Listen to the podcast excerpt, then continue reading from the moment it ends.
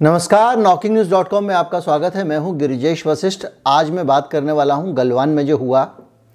नए साल पर जो खबरें आई कि चीन की सेना ने गलवान घाटी में अपना झंडा, अपना राष्ट्रीय ध्वज फहराया और कुछ वीडियो ग्लोबल टाइम्स ने रिलीज़ किए जिसमें बताया गया कि गलवान में फहराया गया है। वहाँ कुछ सैनिक परेड जैसा कुछ करते हुए भी दिखाई दे रहे हैं और ये खबरें लगातार तीन दिन से चल रही हैं।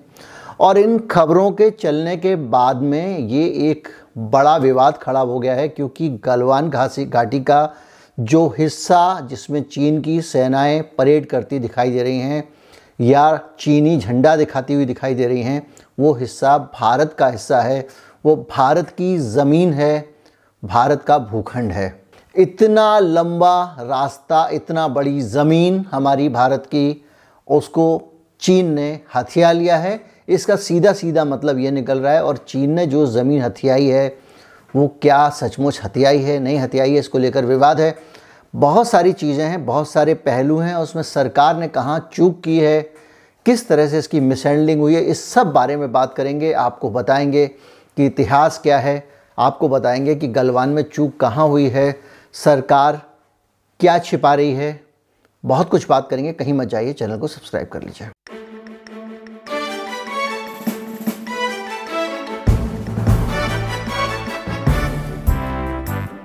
गलवान वो ज़मीन है जिसको इस देश के सैनिकों ने अपने खून से सींचा है। गलवान वो जगह जगह है जिसको भारत के सैनिकों ने अपने सर्वोच्च बलिदान से भारत के साथ रखने के लिए अंतिम समय तक कोशिशें की।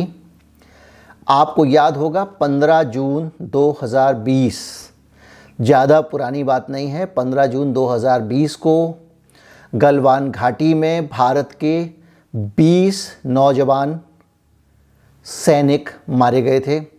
इन 20 जवानों को बाकायदा, जिसमें 16 कमांडिंग अफसर थे, बिहार रेजिमेंट के जवान थे और गलवान घाटी में चीनी से, सेना के साथ उनकी झड़प हुई, जिसमें बगैर गोली चले हमारे 20 सैनिक मारे गए थे। और इसके बाद में बाद में खबर आई थी कि 10 सैनिकों को चीन ने बंदी भी बना लिया है और चार सैनिक चीन के भी मारे जाने की खबर आई थी उस समय। उसके बाद, इसके चार दिन बाद, बहुत सारा हंगामा हुआ, बाहर हुआ, सोशल मीडिया में हुआ और संसद में हुआ तो मोदी जी का एक बयान आया चार दिन बाद 19 जून को संसद में, जिसमें मोदी जी कहते हैं कि ना तो कोई हमारे इलाके में आया है, ना हमारी किसी ज़मीन पर किसी ने कोई कब्ज़ा किया है। ये बयान संसद में अधिकृत बयान इस देश के प्रधानमंत्री का आया था। उस बयान के आने के बाद बहुत सारी निंदा और आलोचना हुई और बहुत सारी ऐसी तस्वीरें निकल के आ गई, जिनमें बाकायदा दिखाया गया था कि कलवान घाटी में चीनी सेना ने अपने कैंप लगा लिए हैं, अपने तंबू लगा लिए हैं। उसके बाद में लगातार इस मामले को दाएँ बाएँ करती रही सरकार और इसमें एक और चीज़ जुड़ गई, वो ये कि इसमें एक सितंबर में 10 सितंबर को एक बैठक होती है चीन के साथ में और एक एग्रीमेंट साइन किया जाता है सितंबर में। रूस में एग्रीमेंट साइन हुआ, भारत और चीन के बीच में। एस जयशंकर जो हमारे विदेश मंत्री हैं, उन्होंने उस पर दस्तखत किए हैं एग्रीमेंट में और जिसमें जो चीज़ें तय हैं, जो एग्रीमेंट तय हुआ है, उसके हिसाब से भारत की सरकार पहले ही हाथ कटा चुकी है। इसलिए गलवान में जो चीज़ें सामने आ रही हैं, वो बेहद दुखद हैं और ये दिखाती हैं कि इस देश की सरकार हम लोगों से कुछ और कहती है और पीछे कुछ और कर रही होती है। मैं आपको समझौते के बारे में जो चीज़ें पब्लिश हुई हैं, वो बता रहा हूँ। उसमें यह है कि चीन ने ये नहीं कहा कि यथास्थिति रहेगी, स्टे रहेगा और हमारी सेनाएँ वहाँ से गलवान से वापस चली जाएँगी और हमने ऐसा कुछ लिखवाए बगैर उस एग्रीमेंट पे साइन किए हैं। उसमें जो कब्ज़ा किया है, वो खाली करने का चीन ने कोई दावा नहीं किया है। इसमें कहा गया है कि हम डिसंगेजमेंट के लिए तैयार हैं। अब आप पूछेंगे डिसंगेजमेंट क्या होता है? डिसंगेजमेंट ये होता है कि जब आप दो सेना आमने सामने खड़ी हुई हैं, किसी भी समय गोली चल सकती है, बहुत ख़तरनाक स्थिति है, कभी भी युद्ध भड़क सकता है।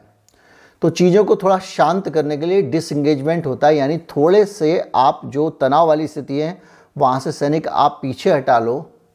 थोड़े से सैनिक हम पीछे हटा लेते हैं और ये समझौता हुआ है।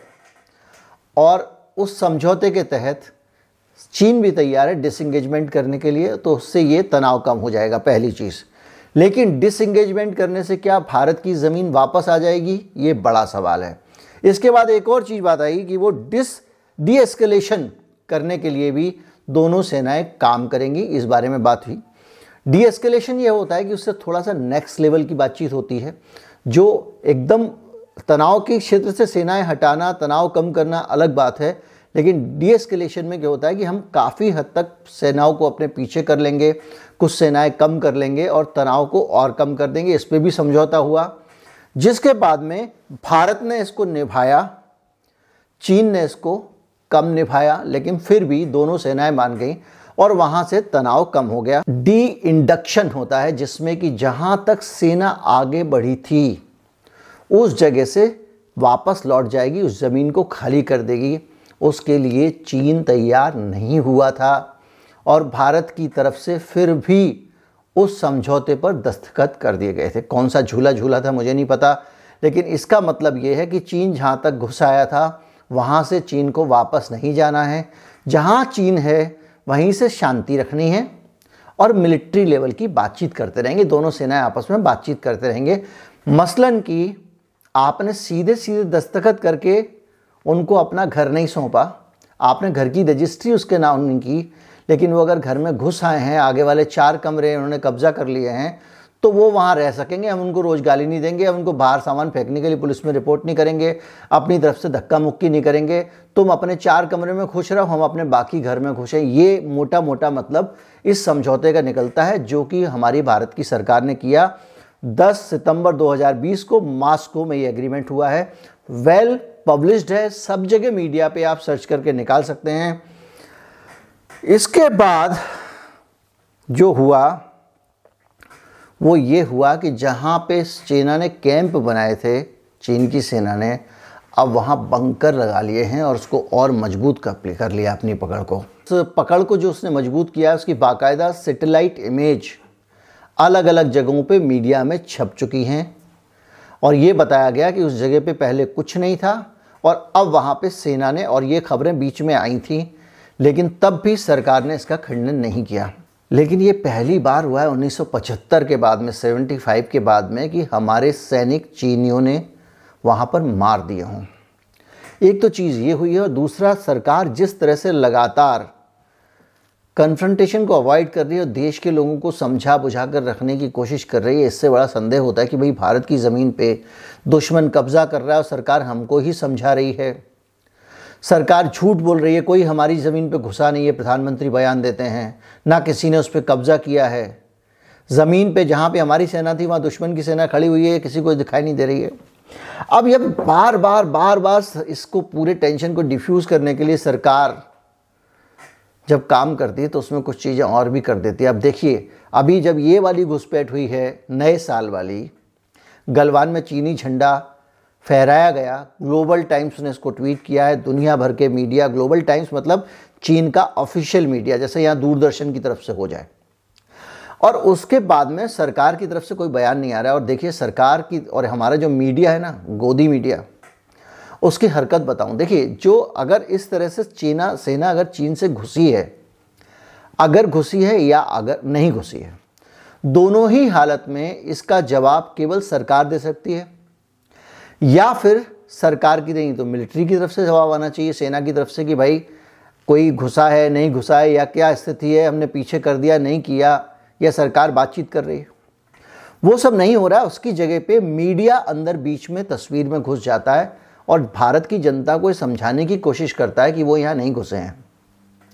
और ये समझाने की कोशिश करता है, मीडिया का काम क्या है? सरकार ने कुछ कहा? लोगों को बता दें कि भाई सरकार के प्रवक्ता ने ये कहा है, विदेश मंत्री ने ये कहा है, या रक्षा मंत्री ने ये कहा है, या प्रधानमंत्री कार्यालय ने ये कहा है, या रक्षा मंत्रालय की प्रेस ली जाइए उसमें ये बताया गया है, या हमारी तरफ़ से जो हमारी आर्मी की तरफ़ से ये बयान आया है। लेकिन मीडिया के पास ऐसा कोई स्रोत नहीं है, बगैर सोर्स के खबर आ रही है, सूत्रों के मुताबिक वो जिस जगह पे झंडा फहरा रहे थे वो भारत की जगह नहीं थी, वो चीन की ही जगह थी, ये मीडिया बार बार बोल रहा है। अब मीडिया अगर सूत्रों के हवाले से ये बात बोलता है तो इसका एक मतलब और भी है। और वो मतलब ये है कि मीडिया सूत्रों के हवाले से बोल रहा है, इसका मतलब कल के दिन ये बात गलत निकलती है तो उसकी ज़िम्मेदारी सरकार की नहीं होगी। मीडिया रिपोर्ट्स थी, गलत भी हो सकती हैं। हमने तो नहीं कहा था। तो सरकार क्या कर रही है कि वो लोगों को शांत करने की कोशिश कर रही है मीडिया के हवाले से। और समझाने की कोशिश कर रही है और ये बताने की कोशिश कर रही है कि वहाँ कुछ ऐसा टेंशन वाला नहीं हुआ है, लेकिन हालत ये है कि वहाँ को लेकर जो बातचीत चल रही थी, उसमें भी लोगों ने सवाल उठाए थे। अब चौदहवें दौर की मिलिट्री लेवल की टॉक होने जा रही है और चीन ने जब मिलिट्री लेवल की, चौदहवें लेवल की जब टॉक होती है और उससे पहले अगर चीन, टॉक मतलब बातचीत, उससे पहले अगर चीन इस तरह के झंडे फ्लॉन्ट करता है और इस तरह की खबरों को अपने मीडिया, सोशल मीडिया की जगह तरह देता है। इसका मतलब ये है कि जब आप बात करेंगे, मिलिट्री लेवल की टॉक करेंगे, मिलिट्री लेवल की बातचीत करेंगे, सेना के स्तर की बातचीत करेंगे, सैनिक अधिकारियों में जब बातचीत होगी दोनों तरफ़ के तो उसके बीच में उससे पहले ये संदेश चीन की तरफ़ से आ चुका है कि गलवान के मामले पर कोई फैसला नहीं होगा, वो हमारा हिस्सा है। झंडा फहरा के हमने संदेश दे दिया, अब जो बात करनी है, अब करिए। गलवान में जहाँ तक हम हैं, वहाँ तक तो हम हैं, उसके बाद आगे क्या करना है? लड़ाई लड़नी है, लड़ लो। पीछे करना है, पीछे कर लो। ये बातें अब करने की बात कह रहा है, और ऐसी स्थिति जब होती है चीन के साथ में तो आप क्या द्विपक्षीय बातचीत करोगे ऐसे देश के साथ में? जिसने आपकी ज़मीन हथियाली पीछे हटने को तैयार नहीं है, जिसने वहाँ पे बंकर बना दिए हैं, जो टेंट थे उनको हटा के जिसने वहाँ पे बाकायदा अपना झंडा फहरा दिया है।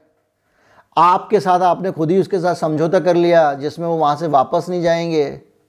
तो ऐसे में बात करने का अब चीन से क्या फ़ायदा? बात करनी है तो संयुक्त राष्ट्र में करिए। किसी और फोरम पे करिए, ऐसे आदमी से बात करने का क्या फ़ायदा, जिसके साथ आपने कहा बातचीत करेंगे, उसने सारी ज़मीन आपकी हथियाली है। और लगातार वो सीना जोरी कर रहा है क्योंकि उसने जिस तरह से नए साल पे तस्वीरें जारी की हैं, झंडा फहराते हुए अपने आप में एक भड़काऊ कार्रवाई है। और इस बीच में एक और खबर आई है, चीन की तरफ़ से ही खबर आई है कि उसने भारतीय बॉर्डर पे चीन को देखते हुए, सर्दी को देखते हुए बड़ी संख्या में ऐसे सैनिक तैनात कर दिए जो रोबोट हैं। रोबोटिक आर्मी चीन की, हमारी सेना सेना पर की जो है उनकी वो रहेगी, वो हमारी निगरानी करेगी और वहाँ से वो उसकी तस्वीरें भी हैं एक छोटा टैंक नुमा खिलौने जैसा रॉबोट है जिसके ऊपर एक गन लगी हुई है और जिसको दूर से बैठकर, रिमोट कहीं दूर से सैनिक लोग उसके ज़रिए आपके ऊपर फायरिंग कर सकेंगे। उसके ऊपर ठंड का असर नहीं होगा। ठंड में सैनिकों पे बुरा असर हो सकता है और धीरे धीरे करके ज़ाहिर सी बात है कि इस तरह की रोबोटिक आर्मी का जो डिप्लॉयमेंट है वो भारत के बॉर्डर पे किया जाएगा। तो ये सारी की सारी स्थितियाँ ये बता रही हैं कि अब चीन के साथ में झूला झूलने से काम नहीं चलेगा। वहाँ के मुट्ठी के पुतलों के साथ फ़ोटो खिंचाने से भी काम नहीं चलेगा। चीन को ये सब कर कर के हमने ज़रूरत से ज़्यादा सिर पे चढ़ा लिया है। अब चीन के खिलाफ उनको संयुक्त राष्ट्र में जाना चाहिए, जैसे चीन सारी चीज़ों पे जाता है। अगर हम संयुक्त राष्ट्र में नहीं जाएँगे, चीन के साथ में हर तरह का समझौता करते रहेंगे तो अब पानी सर तक आ चुका है, नाक तक आ चुका है और ये बर्दाश्त नहीं किया जा सकता। मीडिया जो खबरें दे रहा है, या तो उनकी पुष्टि सरकार कर दे कि हाँ वो जो झंडा फहराया, वो चीन ने अपने इलाके में फहराया, वो गलवान नहीं था, वो भारत का इलाका नहीं था। और या फिर सरकार ये कहे कि वो हमारे इलाके में घुसे हुए हैं, इतनी तारीख तक वापस चले जाएँ, वरना हम कदम उठाएँगे वो जा सकते हैं, भारत संयुक्त राष्ट्र में जा सकता है। भारत एक न्यूक्लियर पावर है, हमारे पास न्यूक्लियर बम है, हमको किसी से डरने की ज़रूरत नहीं है। उम्मीद करता हूँ वीडियो आपको अच्छा लगा होगा। अगर अच्छा लगा हो तो ज़्यादा से ज़्यादा लोगों तक पहुँचाएँ। वीडियो को शेयर करें अच्छा लगे तो लाइक करें। नमस्कार, जय हिंद।